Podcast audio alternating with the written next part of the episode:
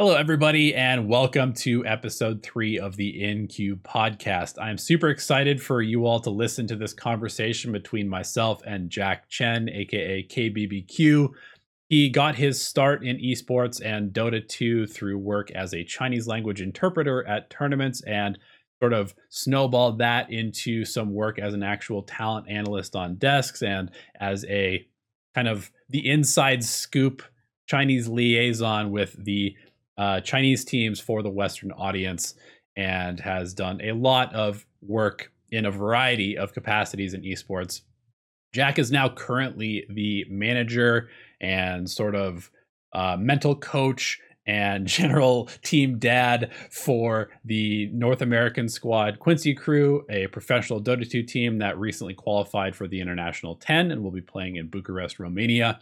And our conversation really focused a lot on sort of what it is like to be part of a professional team in esports and specifically Dota 2. And one of the interesting things about Jack and his team, Quincy Crew, is that these guys have sort of a core group of players that have been together through several different iterations and they have previously been part of professional orgs under contract, but currently they do not have a contract with a professional esports organization. And so they are probably going to end up being the only team at the International 10 without sort of official uh, sponsorship, although they probably will have some sponsorship deals for the Quincy Crew brand.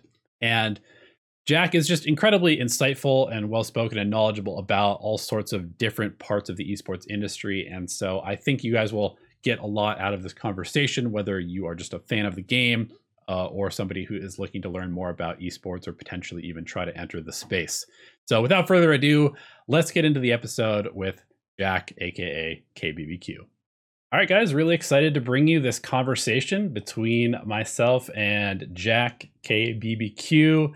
You might know him as, uh, been around the Dota scene for quite some time as I guess you kind of started off as like a uh, translator for the Chinese players at events and have transitioned into talent work as well as managing uh, the Quincy Crew team, which obviously recently won a berth at TI. Very exciting for you guys, I'm sure. Um, and basically, uh, we're going to have a conversation about sort of just like esports, Dota, wherever it kind of leads. Uh, but Jack, thanks for joining me. How are you today? And I guess where are you? It kind of looks like you're in outer space, my friend. Pretty good. Uh, I'm in a, a capsule uh, hotel in Kiev. Um, I mean, they you know they purposely kind of embraced this sort of marketing aspect of it being like a space capsule. So, you know, got the it, it has those vibes. It got some lighting and that can, that I can change and uh, ventilation and stuff. So it's it's nice. Um, it's simple, but uh, you know that's that's all I really need. I don't need a, an apartment or anything. I'm I'm you know trying not to be home most of the time and just exploring or whatever. And then uh, also I don't have the temptation to play Dota because I can't have a, a PC here. So it's it you know serves multiple functions. Gotcha. So if if you can't be grinding Dota as as I know, you are a, a, former huge grinder of the game. I think a lot of people in the scene have recognized that. Uh, what do you do with your your spare time? Um, do you find yourself more productive and, and doing some like studying or learning about stuff, or or just kind of like exploring the city, or what? Yeah, it's um, initially it was more kind of walking around and exploring. And Kiev is a beautiful city. There's so many nice parks and squares and places where you can walk, and it's it's uh it's not like too huge either, so you can you know you can like walk across like half the city center in a fairly uh, decent time. Um, and I mean, since then it's been a little bit less of that, but it's it's good to, as Schopenhauer would say, it's good to have this sort of uh, solitude where you are not you know just around people or family or, or friends or whatever all the time and you're kind of just thinking about you know like yourself what you want to do like the path that you've taken all that and then you have time a lot of time to just read and relax. At the same time it's also very stimulating and interesting for me to learn language. Um, so you know i'm not yet taking classes or anything which i'm considering but i can learn bits and pieces. I can handle myself now at a, at a restaurant. Um, I just pick basically just pick a different restaurant every day, go there, and then just start my journey there.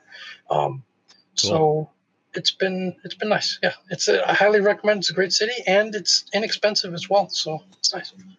Awesome. Um, so is the uh, is the team there with you now, or are they taking a little bit of a hiatus since there's no TI for a few months? Um, everyone's everyone went back home. Okay. Um, I mean, there was one or two players that was considering uh, staying with me as well, but um, ultimately decided not to. And then I originally I wanted to stay because, um, you know, it, was, uh, TI was going to be in Stockholm, and I didn't want to go through another set of kind of flights and jet lag adjustments for such a short time. Mhm. Um, then obviously, you know, things got plans got changed, and then I had a choice to go back or remain uh, here. Um, and I, you know, I decided it's it's nice. Like again, for the last 15 months, um, haven't really had a choice because because of COVID, right? It's like you just on lockdown and like in home the whole time. So it's nice to just kind of be out somewhere completely different. And also, if I think back on the last three or four years, like I've either been at home or I've been at a team house. Uh-huh. Um, I haven't really like had much time to sort of live on my own and just go explore like a brand new place. So there's a certain appeal to doing that. Gotcha. yeah. You're you're living that sort of like ashram or monastery life for a little bit, I guess. Kind of like getting kind of more more of a more of a Yeah, hostile totally. so like so the the stereotypical experience is the backpacking through Europe which I've which I haven't done so right. this is this is kind of my uh my starting version of that I guess That's awesome. Um, so I uh, I wanted to before we hop into sort of like the the deeper topics about management of, of teams and and you know attending TI and that kind of stuff. I want to just kind of get a little bit more background on you, like how you had sort of a an interesting path to getting into esports. Was that I mean for for most people that are involved in esports, it just kind of happened over time, I suppose, by having a set of skills and just kind of like applying them and seizing opportunities. Um, but where I guess did your journey begin? How do you decide that you wanted to start sort of like work your way into the esports industry? Um so I, I kind of didn't. I mean I always I played Dota like a long time ago and uh, I think like 2006 2005 a friend introduced me to it. I played it on and off. It was a great game. Um, there were times when I played it like a lot more like I said on and off.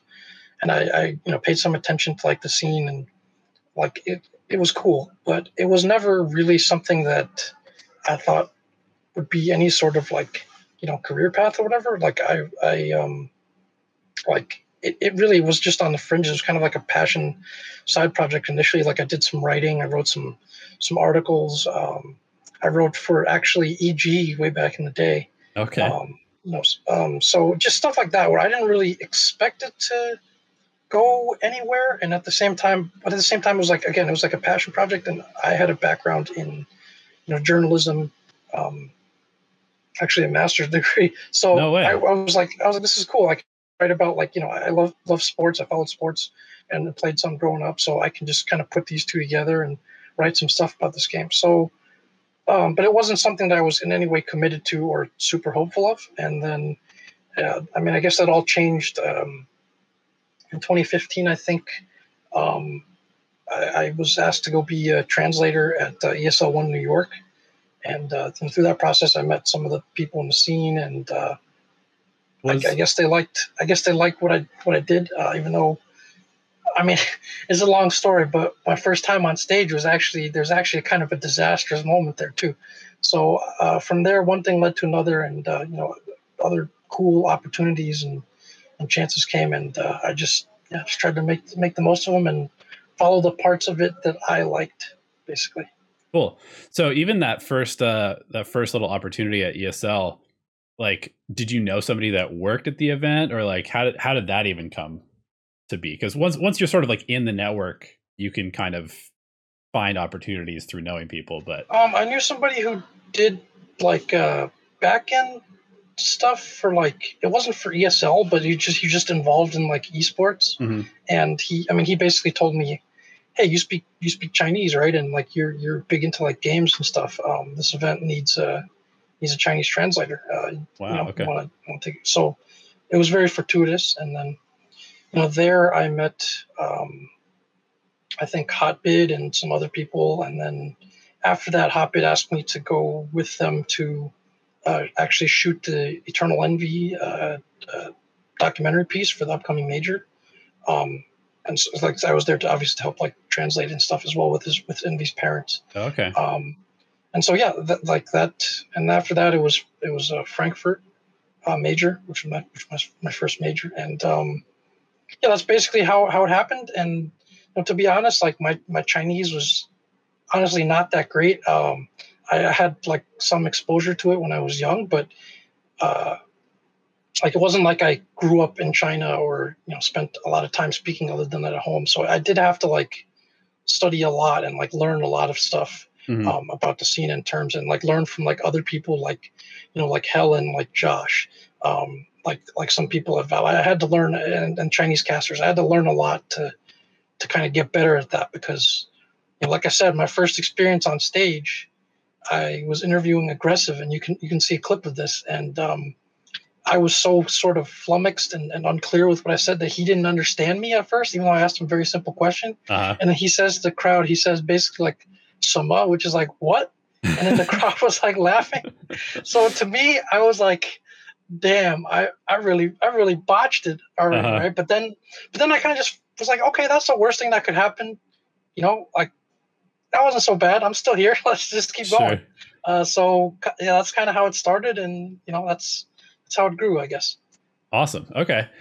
So so from there, you um, I mean, obviously you are a, a, very personable guy, and so once you're kind of like meeting people and, and getting more and more opportunities, uh, it makes a lot of sense that you would start to kind of like transition into this talent role, and and you have a very unique niche of being able to kind of bring and it's funny that you mentioned that you your Chinese was not super good at the beginning, and you had to kind of like do a lot of studying and, and learning from the Chinese personalities and to to kind of like get the slang down. I'm sure um, different Dota terms probably are, are, way different, and you kind of became almost known for that uh, in the scene, right? Bringing like the Chinese memes and and sort of like the inside little jokes between the players and stuff like that. Um, so what was that like of of becoming more of like an in person or more forward facing person in in the scene? Like was that something that you look forward to, or was that sort of a whole new set of challenges and, and maybe like nervous moments to to get there? It was it was a whole new set of challenges. Um, I never really had much experience as a public speaker. Mm. Like the last time, I mean, I, I wasn't speaking; I was just interpreting. But I, but like the last time I you know had a microphone in front of a bunch of people was like probably when I was running for like class president in seventh grade or something, right? So sure. I'd never really like embraced that part. So it was it was a challenge, obviously just being nervous and then the fact that instead of kind of speaking freely, you have to like you know you have to hear what the person says, understand it, and then present it in a, in a good way. Um, so it was it was definitely a challenge because again my my Chinese not that good. Um, it definitely not on the level of Helen or Josh, um, my my I guess predecessors and mentors in a way. Um, so it took it did take a lot of work. Like I just had to look some things up. I had to learn from them. I had to just find whatever I could, um, you know. And then I and then my sort of regular Chinese, like conversational Chinese, also had to catch up a bit, which you know happened through interactions with more of the players and, and stuff like that. So it, it took a lot of work and there were a number of times where things like you know didn't go so well i remember at frankfurt um, uh, old chicken repeated some meme of like chinese dota is dead but i thought he was speaking english because the way he said it mm-hmm. so i you know if i had recognized and known the meme like uh, immediately like i would have known what it was um, so it was clear that there are moments where you know stuff had to catch up and i still had to get better at it but um, i've always enjoyed language um, I, I, find a lot of the memes and stuff just fascinating because in, in Chinese they have these um, basically sayings and phrases. They're called chengyu. They're basically ancient memes that go back thousands of years. Like that's basically what they are. Um, okay. So language is, is very given to this sort of artful expression. Mm-hmm. Um, yeah, and, and uh, in addition to that, I I love like this sort of like fiend fiend and fiendy stuff so you know when it came to nicknames that people have for players or you know kind of maybe rumors or whatever or like you know you know like on forums there's like different layers of fans right there's like mm. the, the kind of like very like broad you know like like fans come in when, when they're like happy but and then there's like there's like a there's like a, a sub zone where people are like super savage and like you know what i mean so like the, the, the Chinese scene also has sort of different forums and layers like that, and they come up with some really cool stuff. Mhm. Um, and there's such wordsmiths, and there's so many of them. It, it, it's great. So it, it it was really interesting to me to kind of get into that and learn what those things meant and find out all the nicknames and it, it was it was it was great. I loved it uh, during that stretch. It was it was just very natural and very fun. Every time I learned something, like you know, I just couldn't wait to to share it with with the world uh, at the appropriate time. hmm And so that culminated with you actually working as like a, a member of the talent at TI, right? That was TI seven, was it? That- Uh, yeah, that- I think so. Before then, for for TI six, I mean, I was there as a translator. So I actually at TI six, I translated the uh, the loser interviews with the Chinese teams, Oh, okay. and uh, I think they ended up, I think they ended up not airing them because like some were like pretty awkward or whatever. Mhm. Um, so but that's the only on camera stuff that I did. So um, the other stuff, I guess, as a translator, you're you know obviously you're working with teams you're like you might be doing like subtitles and stuff like that. You might be helping just to smooth things out with like different production. So you learn you get to you get exposed a bit to sort of the production process and you know the casters and stuff like that. So it was a lot of stuff to learn and figure out for the first time. It was cool. Um yeah ti7 was the first time that i was really well i guess uh so at ti7 um uh, someone someone at Valve. I, I don't I don't I don't name name people. Sure. Uh, you know, just out of, uh, gave me a really unique opportunity um, to kind of just have this little corner where I talk about like Chinese stuff. Mhm. And um, I guess it turned out pretty well because I guess people liked it. Um, you know, and I got to share some of those spicy uh, memes and stuff. But also, um, You got one of those nice the- Chinese caster jackets too, right? Like they, they kind of like Yeah. welcomed you into the fold a little bit. so so so part of the reason I got that I think is because there were some some Chinese casters had visa issues. Mhm. So uh, I actually ended up kind of being put on emergency duty as like the host of the group stage in Chinese Oh wow. um, because my Chinese is, is not you know it's not good enough to be a caster. Mhm. And so they were like, well, we're shorthanded. What can we do?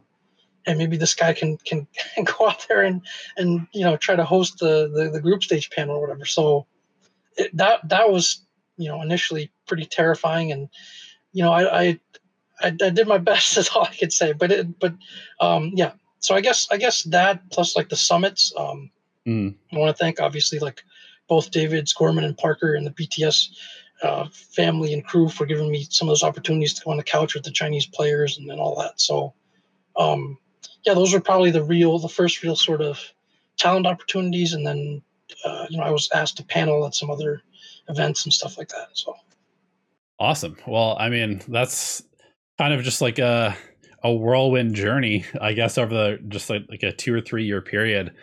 Um, but that seems to be how a lot of the, the esports journeys work. Um, through through all those interactions with the teams, is that kind of where your interest in starting to like work as more of like a team liaison or manager? Is that where that kind of came from, or is that more of like you mentioned sports? Is that more of like a sporting background as something that you're like, hey, I, I bet I could probably bring some interesting um, things to esports and, and team environment.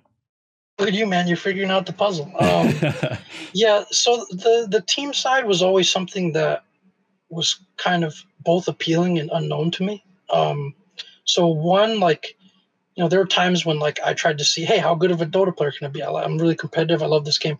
Obviously, nowhere near good enough. Um, but I was always curious, sort of, about the dynamics inside a team, like how they actually thought about the game, things they paid attention to, um, and then again from my own experiences growing up, like again playing team sports.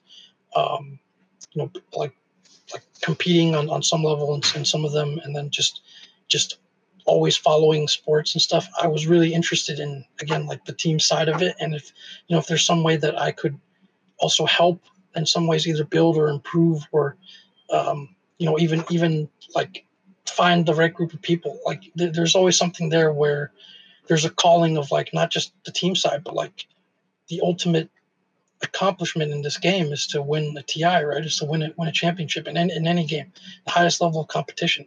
So there is something about that that uh, that called to me and that was missing from, I guess, from from the talent side. Um, Mhm.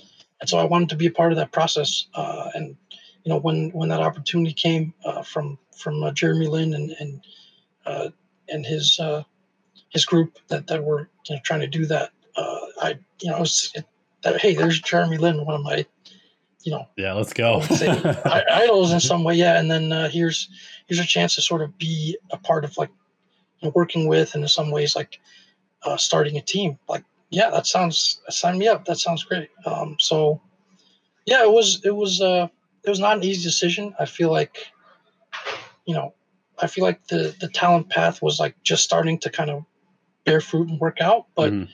at the end of the day like you you got to follow the things that that uh, that call to you, right? Um, Hundred um, percent. And and that's the, the the the other part about that is, I think the other side of the talent thing is it's not easy to to talk about or share, but it's like you it's hard to get like constant sort of feedback and improvement. Mm-hmm. Um, it's hard to kind of like continue to like grow i would say or like really improve or climb once you've like sort of proven yourself um and, and then like there's always all this uncertainty and there's a lot of politics obviously sometimes with like organizers and stuff like that yep um and then if you go to all the events uh, like some of the casters do you know it, it can feel like the someone a senior caster described it to me as it's like the circus it's like you're at a different uh, hotel a different arena every two weeks right? But you don't you don't like necessarily get to go out and like, sport. You don't get like time to yourself really, even to like maybe even watch or play as much Dota as you'd like. You're kind of just in this in this like autopilot mode. Mm-hmm. Um, so so there was a part of that where I just felt like I'd grown so much even getting that point, but I wasn't sure if I was going to continue to be growing that much in ways that I liked afterwards uh, to, to keep doing that. Um, yeah, that makes so much sense. I mean, it was, yeah, I, it I was either a choice of like yeah, I was gonna say I haven't done like a ton of the the talent side stuff, but I have, you know, I've done a bunch of online stuff and I have been to a couple of, of smaller lands and uh I mean just everything that you mentioned is is really it's really real. Like the the politics side and, and the side of just people don't really realize from watching the outside, I think, that the casting team and like the talent team, they really are in like a bubble of of just like work. There is nothing else. Like you you work a 12-hour day, you're so exhausted, your brain is just like completely fried. You go to sleep, you wake up, you do it again. And most of the time your flight comes in a few days before the event starts and leaves a few days after it starts and you're basically just like like you said, it's almost like a circus. You go, you put on a show and then you leave and there's nothing else outside of that. Yeah, I mean, there's there's there's parts of it obviously that I enjoyed that I still miss. A lot of you know, like just being around some of those people is great. It's always mm-hmm. a fun time being around most of them. Um, but then there's also a, a, sort of sense of fulfillment or calling, if you will, that, that I felt was kind of missing. And I had a choice. It was either try to grow by becoming more of a general sort of host, because I, I enjoyed the few times I got to do that, even though it was in Chinese, um, or you know, or go to go to the team side. And again, the team side had always been this like this big unknown to me because mm-hmm. in the scene, at least, like casters and and and don't really talk that much to, to teams to, and players. I mean, players and teams don't really talk that much to casters, generally speaking, unless they're like former pros or something. So it was it was something that the veil was being lifted on that as well, which was just very intriguing for me. Totally, yeah. I got a chance to um, to coach a, a EU stack or a couple different iterations of an EU stack uh, over the last two DPCs um, and qualifying for them. And even that, that was like the only real experience I've had with working with like pro or semi-pro players. And it really is an interesting environment and and just like completely different than uh, you might expect, and also fairly similar to some things that you might expect out of out of pro Dota players. So I can totally understand that that drive to want to go do that. And of course, competing. Did you have a favorite sport growing up? What was your your sport of choice? Um, um so it, it, was overwhelmingly basketball. Okay. Um, I mean, I was on the football team for a year in high school, but that was, you know, that, it, I I watched that. I would say more like college football and stuff, but like I also got injured, and that wasn't, you know, that wasn't. Uh, that was much harder to, to to play that for sort of different reasons. Um, but basketball, I always played like I played as a kid. Um, like uh, I I uh, you know competed in these sort of like uh, these leagues and stuff. Um, so basketball was always something that I loved and and still do. Like you can you can ask my players, but you know we're always talking about like basketball stuff, and I even at some point uh, you know showed them like some of the, some of my some like old footage from some like rec league that I played in because someone was like recording the games. Uh huh. So they got a real kick out of that. Um, awesome stuff like that. So yeah, th- those were the two main things, and beyond that, it's just reading about. Um, beyond the surface level, reading about not just the, the sort of strategy or whatever of the game, but like the psychology behind it, right? Like how how how the players prepare, how you deal with different team dynamics, um, and then sort of experiencing some of that too. Like uh, there were people, there are close friends I grew up playing with, and you know there's like even like I don't want to be too specific, but there's some examples from those interactions that I shared with my players that made sense to them. It's like, mm-hmm. you know, this guy might have been better than us, and he knew it, but he he tried to motivate us and lift us in a way that might have caused resentment instead, right? And mm-hmm. like these these these are types of things that I've like talked about, and they resonate with uh, with players on some level as well. Um, you know how to get the most out of your teammates and uh, obviously out of yourself as well. Awesome. Yeah, I. Uh, it's, it's funny you mentioned basketball. I uh, recently listened to a book by Chris Bosh, um, and you know he had sort of like an untimely exit from from professional basketball for health reasons. Uh, but he he wrote a book called I think it's called Letters to a Young Athlete. I think that's the title. And it's basically just like him writing letters to himself when he was a kid about the things that you're going to have to go through if you want to make it uh, in the league or or just you know succeed in life. And you know there's there's parts like motivational speaking kind of general tropes, but there's also some really cool stuff about him, you know, explaining dealing with certain situations with him and LeBron and Wade and Ray Allen and like the people that he learned from in the league and that kind of stuff. So I found it super fascinating as a sports fan. Um, and okay, that's that's that's on my list. I've always been a LeBron fan. I know I know Chris Bosh has his reputation for being like a very thoughtful, mm. like very like right like he, he wasn't even like in medical school or something, and obviously he had like blood clots and, and all that. When and he's like kind of this forgotten, un, unsung, like totally. super glue guy cog of those Heat championship teams. So yeah, I'll I'll I'll, uh, I'll, I'll hit you up afterwards. I'll look into that. That's that's something that I got to put on a reading list. Yeah, and, and he reads the audiobook himself. So that's I mean, I'm always a big fan of that when the when the author actually like reads their own work to you. So it's just kind of cool uh, to hear his thoughts from him. Um, so let's let's get a little bit deeper into where you are now in Dota with you're the manager of Quincy Crew.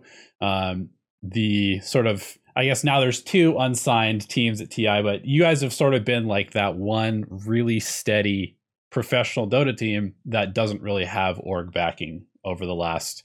I mean, realistically, it's been almost like two years at this point because there's been a few different iterations. Um, you guys, this current roster minus, uh, I guess it's for. It used to be you. You formed it with Sumail, and then Obviously, that didn't work out for whatever reason. Now you have Lelis as your sort of final piece to the puzzle. But this roster in general came together back in 2019 in September. Um, and you guys have you signed with Chaos at one point, and I guess certain iterations were with Forward Gaming, and, and so you've kind of run the gauntlet, I suppose, of, of professional Dota while navigating a variety of different problems. Um, and still come out on top. I mean, you guys have been such a steady rock of competition, both in NA and as well as international. Um, so I guess just tell me a little bit about Quincy Crew and, and sort of that journey. You don't have to be too specific, but kind of where are you where are you guys now as a team? Sure. I mean, so the origin goes back a little bit further than that. So the name um, as well comes from Quincy Street, which is where we had our team house um, at VGJ Storm, and that's mm, when okay.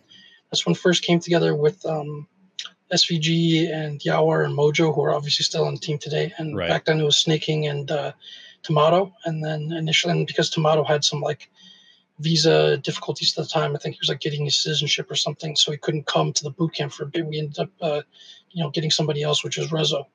Um, that's right. So that's where the name Quincy Crew came from. Came from because uh, the, the place that we stayed, like you know, let's just say it wasn't the most luxurious uh, place. It was okay, but it wasn't the most luxurious place. And so there's a certain uh, sort of, you know, we're, we're in the heart of Brooklyn, and there's a certain, uh, you know, sort of ethos and environment and atmosphere that we that that helped us, I think, and that we enjoyed and took some pride in. And so, mm-hmm. whenever we were unsponsored as a stack, I just you know decided, hey, like, what do you guys think about Quincy Crew? And then so we decided to just go with that. Um, and then we considered changing at some points, but I I fought pretty hard to keep it because I was like, you know, I don't want to be, become one of these stacks that just changes their name like every other qualifier. Like, right? Let's let's you know, we weren't thinking too far ahead of time, but I was like, Let, us stick with this. Like, this is us. You know, this is still us. Um, Some sort of branding so, at the very least, right? Yeah, yeah, yeah. and I, I, just think it's a nice, simple name, and it just you know just made sense. Mm-hmm. Um, and it, it, gives us a sense of identity. Um, so yeah, like we've we've worked with a lot of sort of different orgs and with different dynamics that come in. Um, you know, some orgs, uh, the the ownership or you know management wants to. It, it becomes like a like a trifecta, a triumvirate, if you will. Right? There's like management, ownership, and the players. Mm-hmm. Um, it becomes a difficult relationship to balance at times because you know sometimes the ownership wants like a hand in in certain things which makes sense. And then you know that maybe the players want something different. Maybe maybe management feels something different is, is better. And so you, you have to balance these sort of relationships. And we navigated that across different teams with different situations and dynamics. Um, and then um, avery retired. Um, mm-hmm. our team basically imploded in in uh, at the uh, Stockholm Major in uh, March of uh, 2019. Avery retired, um, and then you know that's when that's when we brought Quinn in, and then you know we, we went to the, next TI. I mean, it, it, just that's when like this the four uh, people on this team sort of came together. Um, mm Once Avery came back out of retirement, right? Um, the following after that TI. So yeah, that ended up kind of cementing itself into into group. We had some real ups and downs. I mean, you know, you mentioned like consistency and stuff. We also consistently didn't do that well at uh, majors and, and big competitions. Um, so that was some consistency that we wanted to get rid of, and we we just kind of always felt that there was like a missing piece that it was like kind of hard to, uh, you know, find this like offlane player that that fit us like ethos wise and personality wise and you know like Sneyking did a lot of really good things and you know i love that guy um mm. you know I, I, hang out with him like you know even even like uh when there's like breaks in the season and stuff like he's always been my friend um but uh we we wanted somebody that that fits certain other characteristics and traits and so we went through a couple uh, trial members including SabeRLight- mm-hmm. um mm-hmm. who's now ti including dm who's now ti with vp and then uh, you know, ultimately we also tried to do a position switch. Um, instead, we're like, why, why, don't we just try to fill that role from within because Mojo has experience? But none of those things uh, sort of worked out that great. We had a period of some success with Biver, but then Biver kind of really became. Uh, it was hard for him to sort of keep playing like you know from so far away through like right. the dark period of COVID. Um, so yeah, ultimately, like you know, Lelis was available. He he speaks English because he uh, was was uh, born and grew up a little bit in America. Mm. Um, so you know it's like a pretty pretty good fit. He had some experience before as a captain, and he's a skilled player. Um, so yeah, that's how we sort of got to the configuration that we're at today. And uh, I know that's sort of the bare bones sketch of the journey, but you know if I were to go into every piece has its own know I'm details. Sure. Uh, I'm sure the story really just kind of branches with each individual player and and move and roster update and revision and that kind of stuff. I mean, I'll be honest, like when I was coaching this European team, we changed our roster five different times in like six months and it's just that's just kind of how it works like you're trying to find the right pieces that fit and you mentioned some really important stuff just like the general vision of the team is really important and having everybody kind of buy into the same idea. Is that something that you kind of have played a part in developing, or is that more of like the players coming up with how they want to think about the game and play it? Is that like a SVG specific as the captain? Um, where does where does sort of like team identity come from, and and how did you guys develop that? Um, I, I think it's. I mean, it's mostly the players. It's it's got to start with the captain. So SVG's got a big part in that, and then also Quinn has also played a huge role in that. Mm-hmm. Um, you know, in terms of having like very strong ideas, conviction, and then like trying to get people to kind of execute and be on the same page. Like uh, I would say those two are some of the main driving forces of that. Um, I would say my role in this sort of thing has been uh, and it, I haven't always been successful with it. You know, I've made plenty of mistakes over the years, but to try to try to help instill, obviously, like to, to back up the captain, but also to try to help instill this this ethos um, of like, hey, take yourself seriously. Like you're elite competitors and athletes. Like you know, let's mm-hmm. keep trying to build better habits. Let's keep trying to make like you know better decisions. Let's keep trying to to act like act like a responsible team. Um, you know, let's let's let's not take things for granted or, or become you know spoiled or cocky or anything. Let's try to like embrace some of the the grindier, harder aspects of stuff because that's that's what it takes at the highest levels of competition. Eventually, you have to be able to do that to stand out and excel. Um, so, so whether it's that or sort of, you know, I, I want to, I, I want our team to, to communicate well. I want our team to, to be free of you know, to have a good culture, a good team culture. Those are things that uh, I've looked a lot into and sort of tried to, you know, instill. Uh, I want our team to be always seeking improvement, trying to trying to, you know, learn and read more, trying to like improve themselves outside the games. I think it gives you energy in the game. You don't want to just be too focused on too, you know, tunnel visioned on just one thing.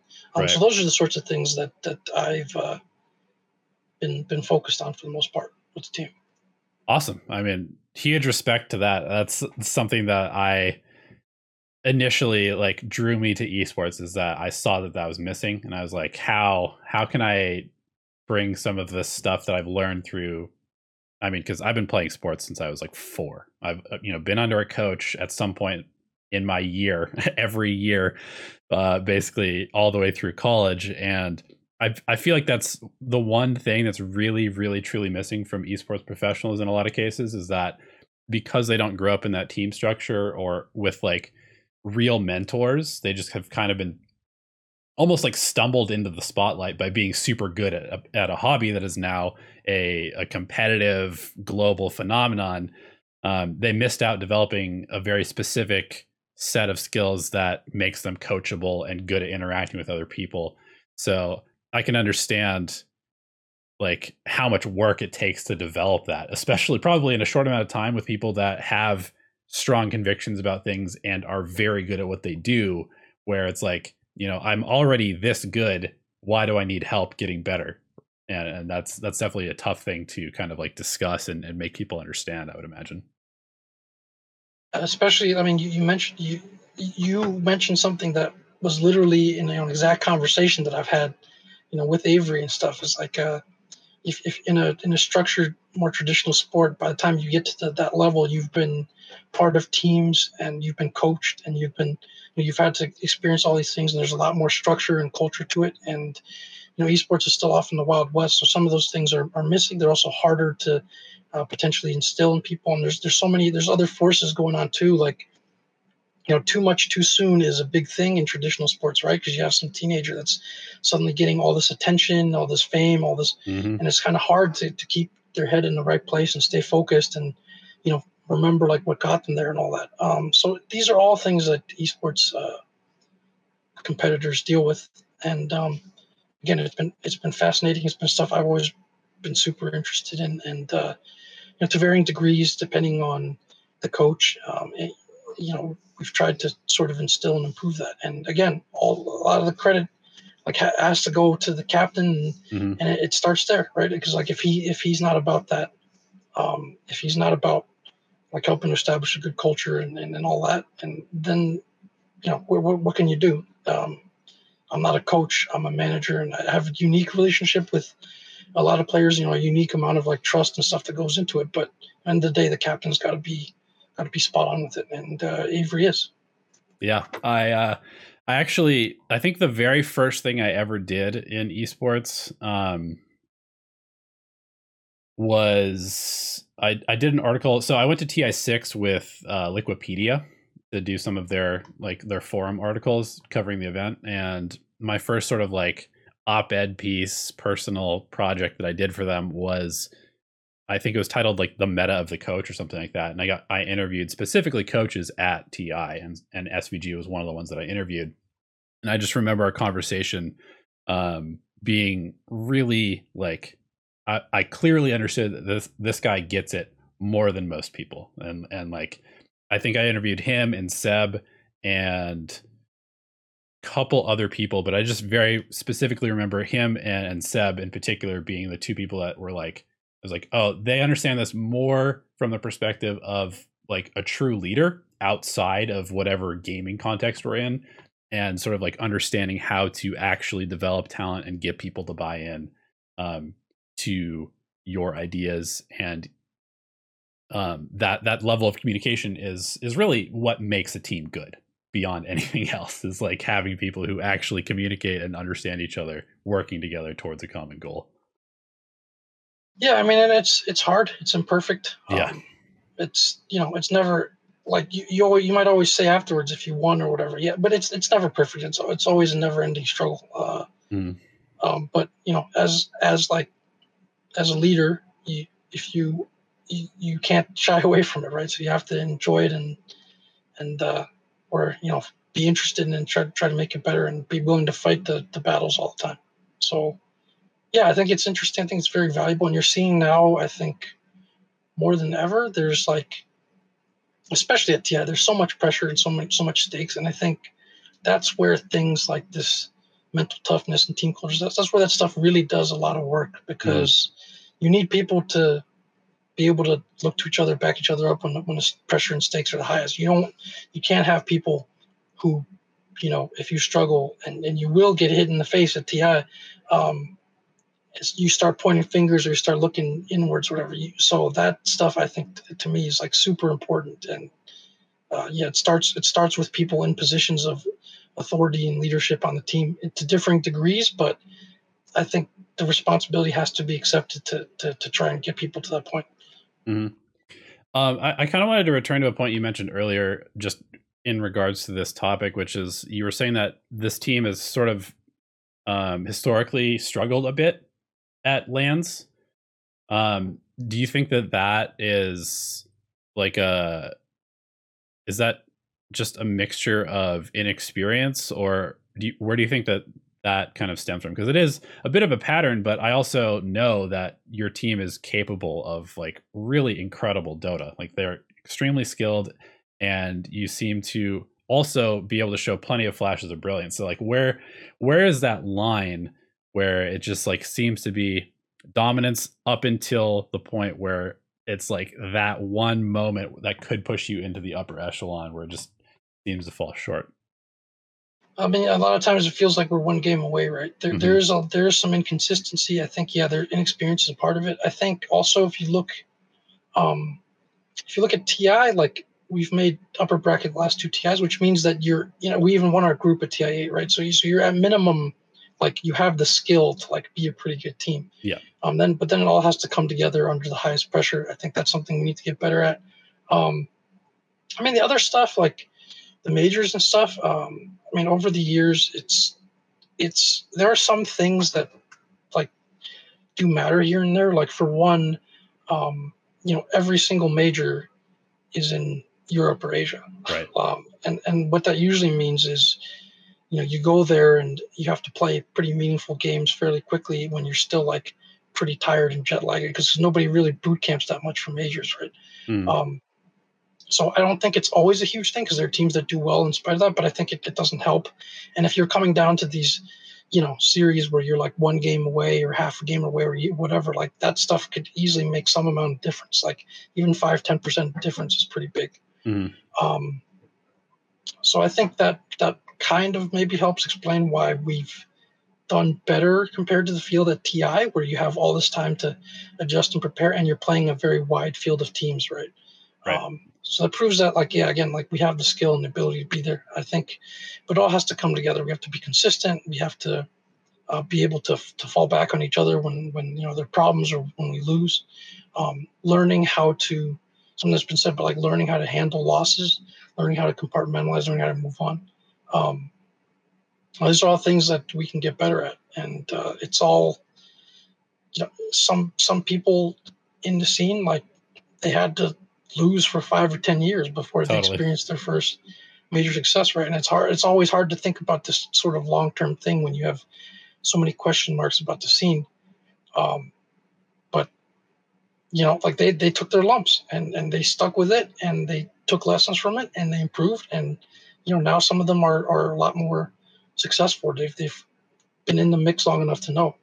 So yeah, there's elements of uh, of all of that, and then otherwise, I think you you do start to see some regional differences over time in terms of what teams do well in certain regions, mm-hmm. um, and so you know, like we we don't get this, we don't have the same sort of constant scrim practice on certain things that maybe a China does or maybe Europe does. So so those things can matter. Like it can matter based on you know at least partly based on the patch, based on hero pools. Those are sort of just unknown variables that can always play a factor. So it's yeah. a it's a very complicated mix of things uh, that determines. And then finally, just a, just the mental state of, of, of the team. Um, is everybody healthy? Is everybody on the same page? Are people, you know, like is everyone like ready to go? Or are people thinking about or worried about? People distracted or worried about other things? It's it's all a bunch of moving pieces that have to be figured out. Well, Jack, you're doing my job for me because you're transitioning me to the next topic that I want to talk about, which is sort of the the business side of of being a team and as an unsponsored team i would imagine that there is a little bit of maybe extra pressure because you don't have sort of like a maybe a stable backbone all the time where it's like if you lose i mean that's your income right? Like you get your tournament winnings and then that's essentially it. Um how how is that sort of like colored the um the team in terms of like their mood and the way that they interact with the game at all? Um and and i guess like what what is it like to be an unsponsored team in professional dota? I, I would imagine it's it's quite the ride um, it's it's hard. Uh, it's hard because there's no there's no security, right? There's mm-hmm. no, and then like you, it's all in on like TI basically, um, and yeah, it's it's hard. It's hard. The other aspect of it is, you know, we North America has the smallest fan base, um, and most of them I would say are probably EG fans. Mm-hmm. Um, so people tune this out to varying degrees and they pay attention to the varying degrees. But you know, you go out there and everyone just thinks that you suck. Everyone's like hoping that you lose, or they're taking aim at you uh, for stuff that you know sometimes it's just downright hypocritical. Like they're talking about how unstable like NA is, but there's these other regions that the top Shuffling teams shuffle people yeah. all the time. Yeah. Um, or you know, like their team doesn't make it, and they start taking aim at you and why you don't deserve it it, that stuff, you know, that stuff gets to people, and you don't have this the same sort of support. You don't you don't have this sort of yeah, like you said, like backing. Um, and you and everyone thinks that you're bad, and so you know you can you can develop a chip on your shoulder and stuff. Uh, it it should to some extent be able to help build character and help people to like focus on what they're doing this for, right? Like you're doing this to be the best and you're doing this for TI. Like it's just pure and simple now. You're, you're at the purest level of a Dota team.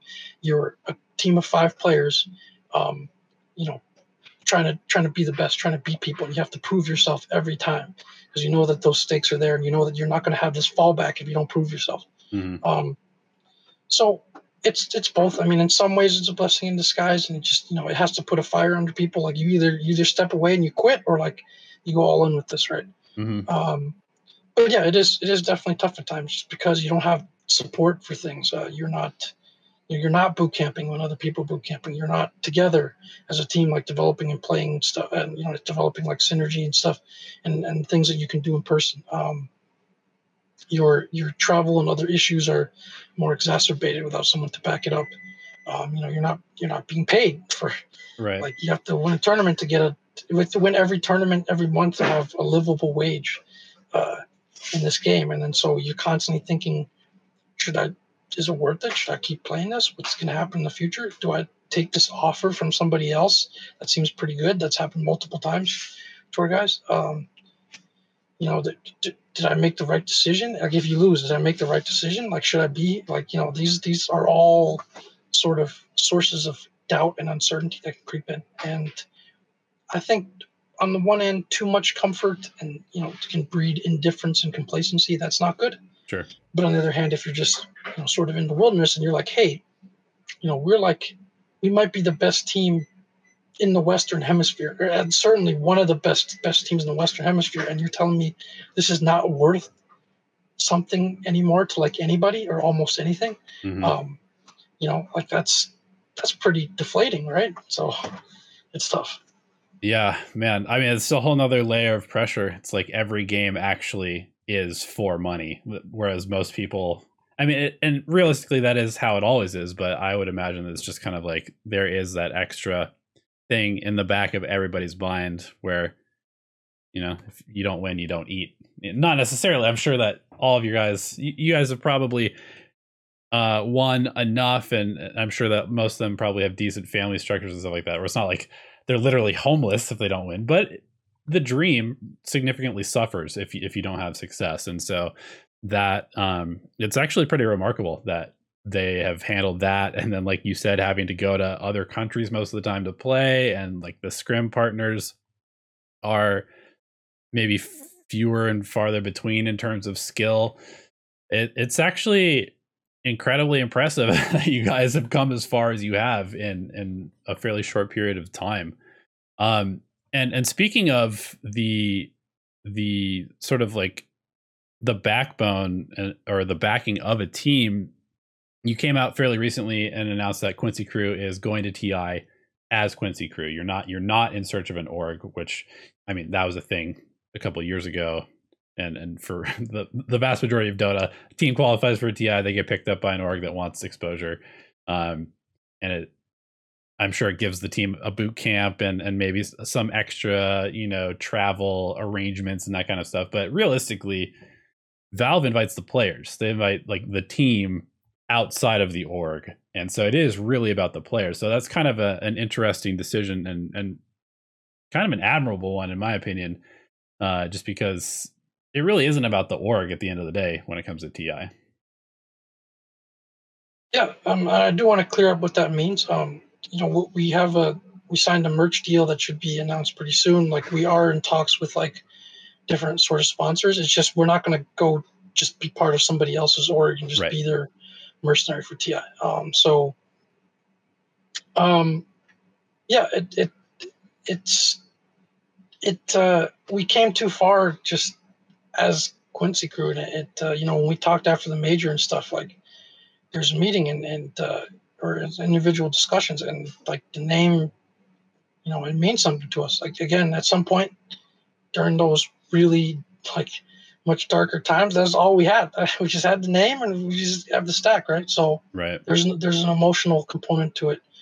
Um, of like difficulty of buy-in of of of sacrifice of uh, art shared hardship that uh, has some value there. And so we we weren't we you know we'd be willing to to have left some pretty intriguing or interesting offers on the table, which we did, because that was just that was just kind of a non-starter. Um, and yeah, that we decided to do that as a group.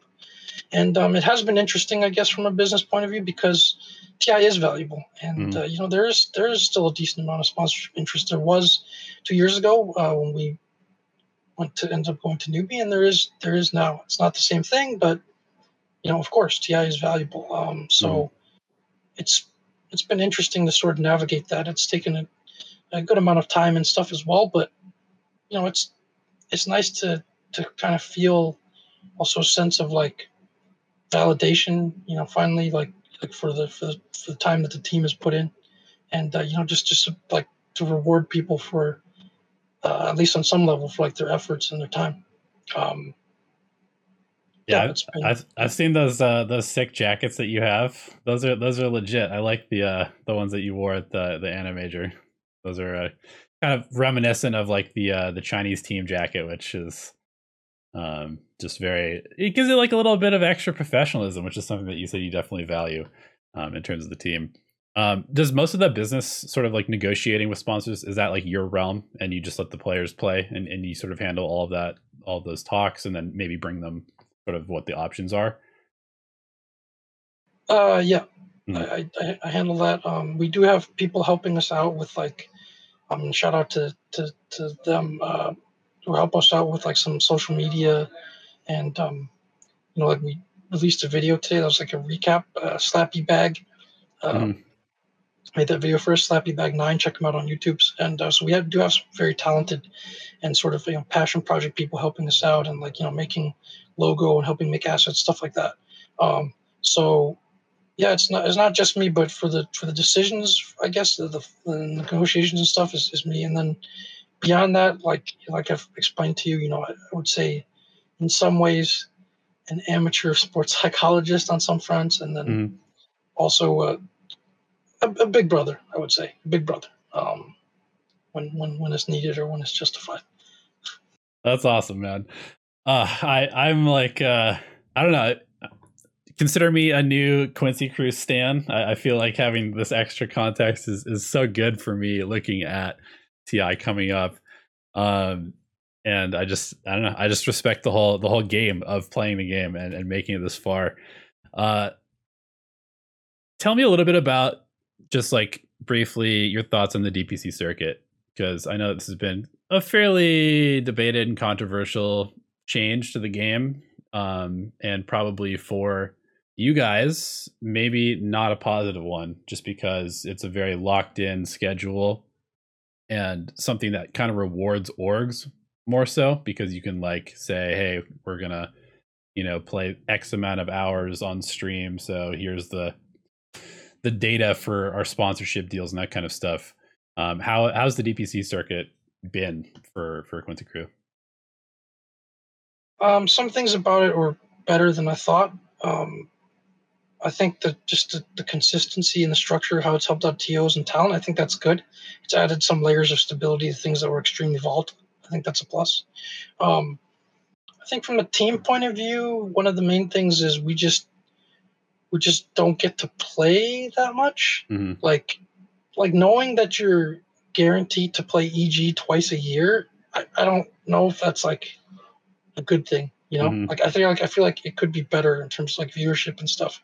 Um, right. I think that's that's one of the main things that I still think could be improved although you don't want to overdo it obviously you don't want to play too much because then it devalues the games and it tires people out of course but i think two is like too little mm. um, i think i mean i came out with a series of complaints when it was first released because i you know i thought about it together with svg and there's some things that we were really concerned about some of them have proven thankfully like untrue or myopic perhaps um, the other thing i think is the, the format for the majors is just it's it's just got to be better i yeah. think I think there's just I don't understand. There's no good reason why you can't why you can't have.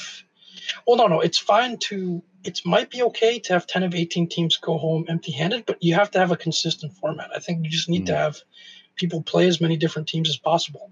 Um, my suggestion for format would be again just have as much round robin out of big groups as possible you can even shorten the main tournament potentially to like single elim or something if you have to save on like time or resources because the main thing is the teams playing each other to see who's good on an international level for TI, right? Right. The so intermixing of the regions. Where, yeah, you can even have this thing where you're playing um, sort of round robin, and you're giving teams points per win. Mm-hmm. You know, like some DPC points per win, and then you have a single elim tournament, whatever, to finish stuff. Like that's fine because the tournament itself, the way it's structured now, it's not it's it's worth very little compared to TI. Mm-hmm. Um, so then it's not necessarily about the finish of the tournament who wins. It's about how good are teams compared to other teams in the national field. And that's what the, the, the, tournament should be structured towards. If that's what it is, if it's just a global uh, LAN TI qualifier, then address it accordingly. Either that or you go back to you know old formats where you have like a major that's actually worth like a lot of money and stands alone as its own tournament that teams can focus on. I mean, I think most people would prefer that, but it's it's hard to do, and it right. takes it takes a lot. Um, so, yeah, if, if it's if we're going to continue to be in this direction where TI grows more and more, becomes disproportionately larger part of the scene, then you know have the major formats be more consistent and, and have less variance and be more reliable. Um, yeah, that makes a lot of sense because right now, like technically, you could just go up against a region that has a totally different take on the meta that counters yours twice, and then you're done, and you don't really get to actually show that you were good against, you know, CIS and China and SEA, but you just I don't know lost to North America twice, or you just lost to South America or whatever. Um, and that's like you said, it is very high variance considering how important it is to actually like determining what the scene looks like. I mean, we really I think this is probably the first year in the last maybe 3 years or so where I really don't feel super confident that the best all the best teams are at TI. And that's kind of a weird feeling going into it. It's almost like back to like TI2 or TI3 where everything was invites, kind of like based by Valve and an ephemeral eye test that they did. Well, there, I mean, there is an element of TI where it's not just the best teams. It's True. also every region is like represented by the best teams in their region, right? True. So there is some element of that, which I do think that this system did like do well to make the legion the the, the it did do well to make the region uh, matter because mm-hmm. in the past you had qualifiers that happened over the course of a week and you know any team can get hot or do well and then you had remember those tiebreakers for DPC seeding that nobody took seriously, right? Or true. we we tried to take it seriously, but not everybody did. Um, so making the regions matter, making the sort of leagues and stuff matter, that's good. And yeah, I, I think that's a step in the right direction. Um, I think for the for the thing about whether teams are good enough or not, yeah, I just think you just need a better major format for sorting teams. Like mm-hmm. you you should let people play as much of the field as possible, and that way, like there's benefit for everybody too. Because if you're a good team, you can survive the variance and prove that you're still the best. If you're a bad team or an experienced team, you get valuable experience on LAN against, you know, these other. So again, people always talk about um, the Animajor because I think a lot of that is just people didn't like the outcomes that that, that happened. And, mm. and to be honest, their favorite teams. But if you look, you look at Singapore, um, you have this Fnatic team. They won their region, right? A pretty difficult stacked region they go to the major and they play five games. Mm-hmm. They played they played EG and they played another team from their region, which is always like kind of wonky or weird, right? And then and then both teams finished top six and Fnatic lost to both of them and they're just out. Right. So how confident are you at Fnatic's relative standing in the field of 18 teams? Not very. I, would say not, not very, very, confident. Yeah, yeah they, like right. So like they could have been a top eight team, and yeah. you you know, whatever. And you just and you just wouldn't know because you know they got these two series and that was it. Contrast that with LGD. LGD went to that tournament. They played 35 games. I think they played actually every single team except like Fnatic or something. It's like the it's actually incredible because it started from wildcard. They played everybody except one team in the entire field, and they won. They played 35 games and won like two thirds, like 23 of them.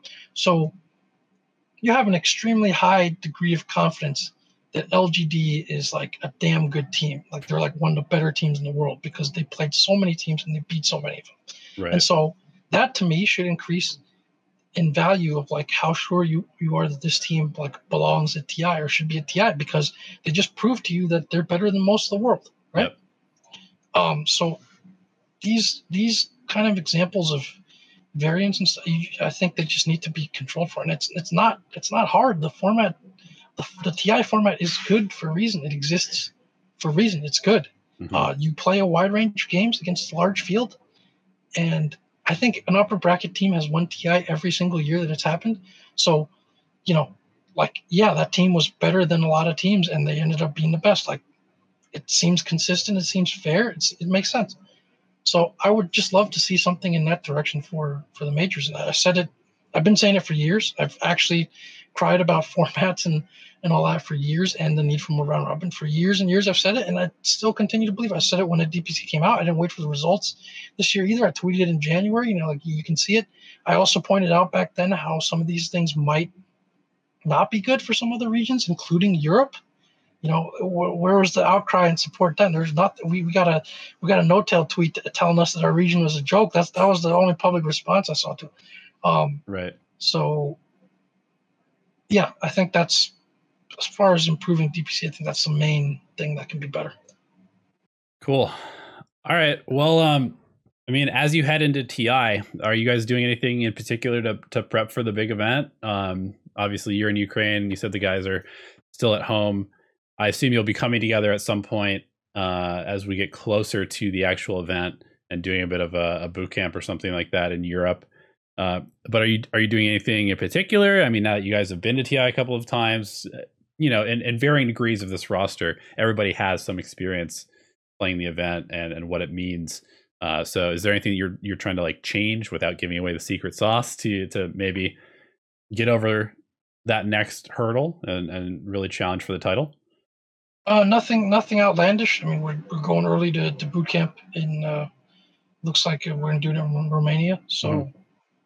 We're just yeah, we just go there a couple weeks early, get adjusted, boot camp practice, like you know, put put to, and then yeah, just we do our best, and you know, we expect to be able to do pretty well. Um, so yeah, awesome. All right. Well, uh, but before I, I let you go, and, and, thank you so much for for being here for this hour long conversation so far. Uh, I kind of want to just get your your general thoughts on sort of like the the future of Dota esports, and and maybe drawing a little bit from your your love of traditional sports.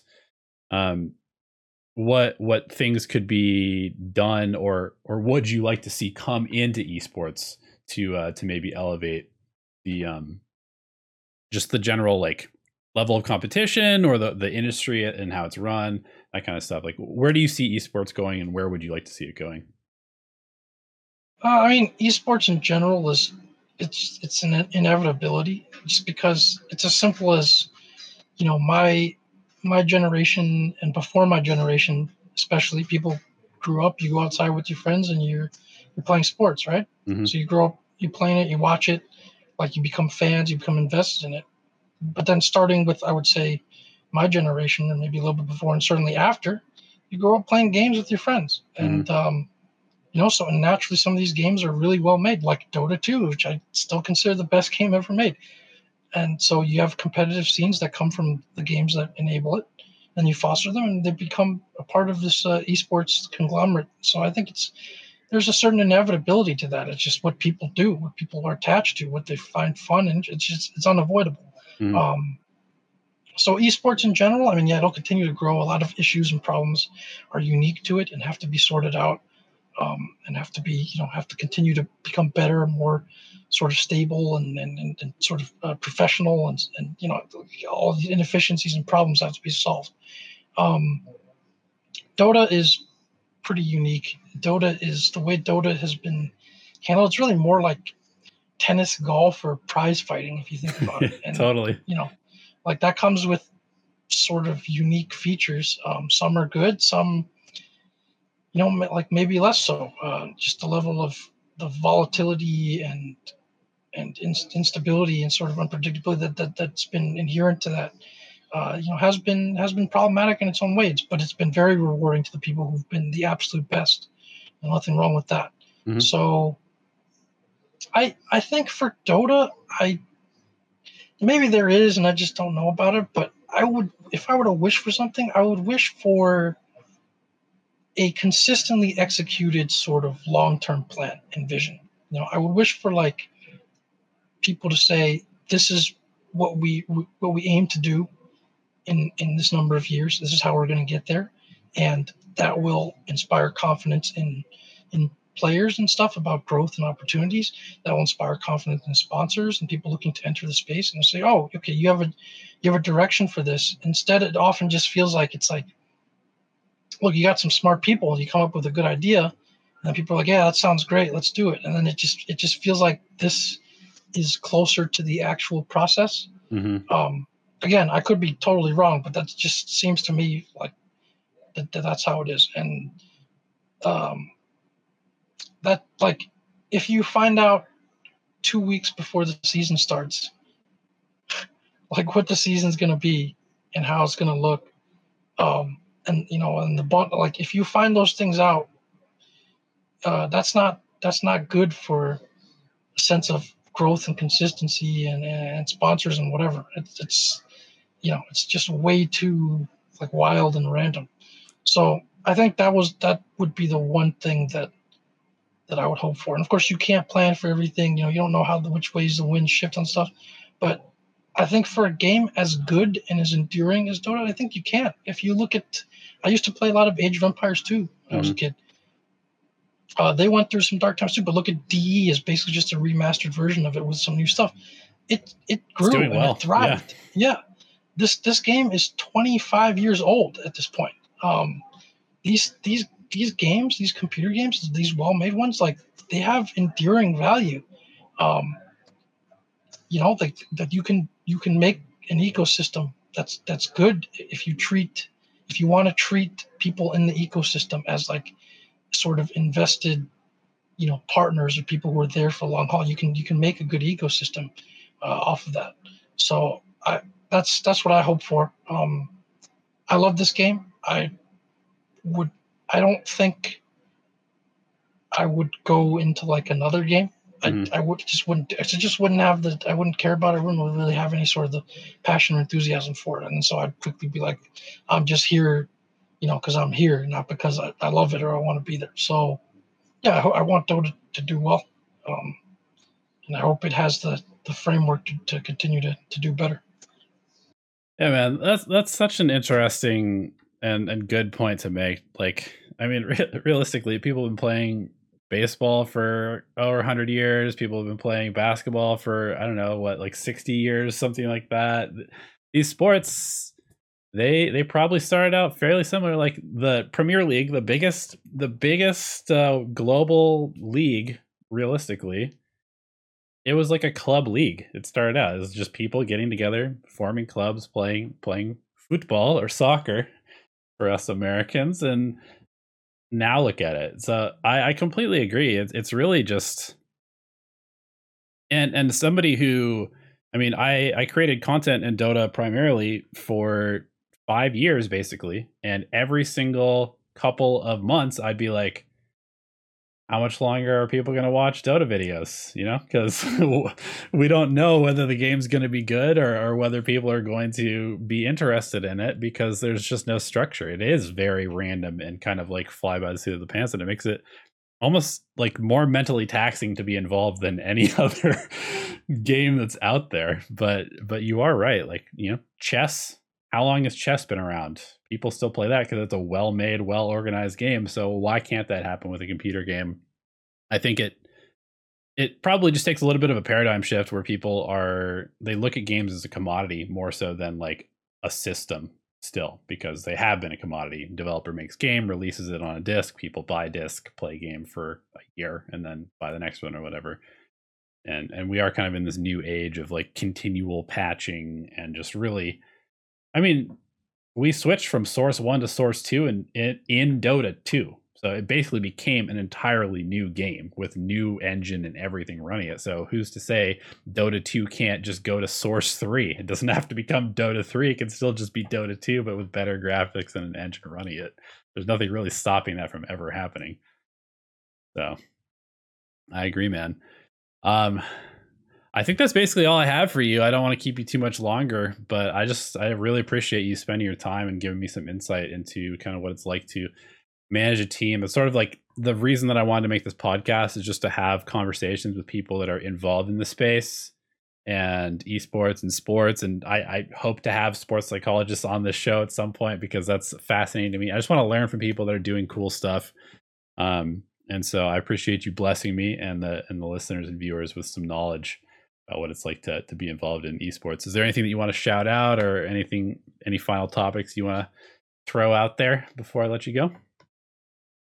Um, I mean, first shout out to the people that that have that have helped us these last few months. Um, you know, like like we've been able to to give back some things, but you know, a lot of it is just is just out of passion and out of fandom. So, you know, we're very thankful for that. We, we wouldn't be even even where we are today um, in the situation that we're in uh, in some ways without like the, their support and their assistance. Uh, we, we wouldn't have a logo if not, you know, for, for Gabriel. So uh, first shout out to them, thank them. And then, you know, thanks to, to the people who, who support us again. I, I, uh, I've always been a sucker for sort of, you know, social media to some extent and Reddit and stuff. I see people out there, you know, with the, with the flares and like, defending and stuff. It's nice. It's it, it, you know each everyone counts. So thank you and uh, thank you for doing this podcast. Very very thoughtful and very you know well organized. It's, it's, it's been fun and uh, you know we're gonna try to make everybody proud at uh, TI. We're gonna we're gonna do our best. Um, and again, I think we can do pretty well. So go ahead, keep keep predicting that. You know we're gonna be the go for it. Like we let's get in line. There's nothing we haven't heard already. So you know, it, doesn't matter. It, it, it doesn't matter. we're, we're gonna do us, and yeah, we're gonna we're gonna prove people wrong. All right, yeah, talk your shit, Jack. That's awesome. I, I appreciate it. Thanks again for joining me. Um, and best of luck at TI. I'm I'm really excited to see how you guys do. And um, yeah, if there's anything, I, will send you some book recommendations and, and, stuff once we're done with the conversation. So yes, yes, please do, please do. Thank you, thank you uh, so much. Perfect. All right, cheers, everybody. Thanks for watching.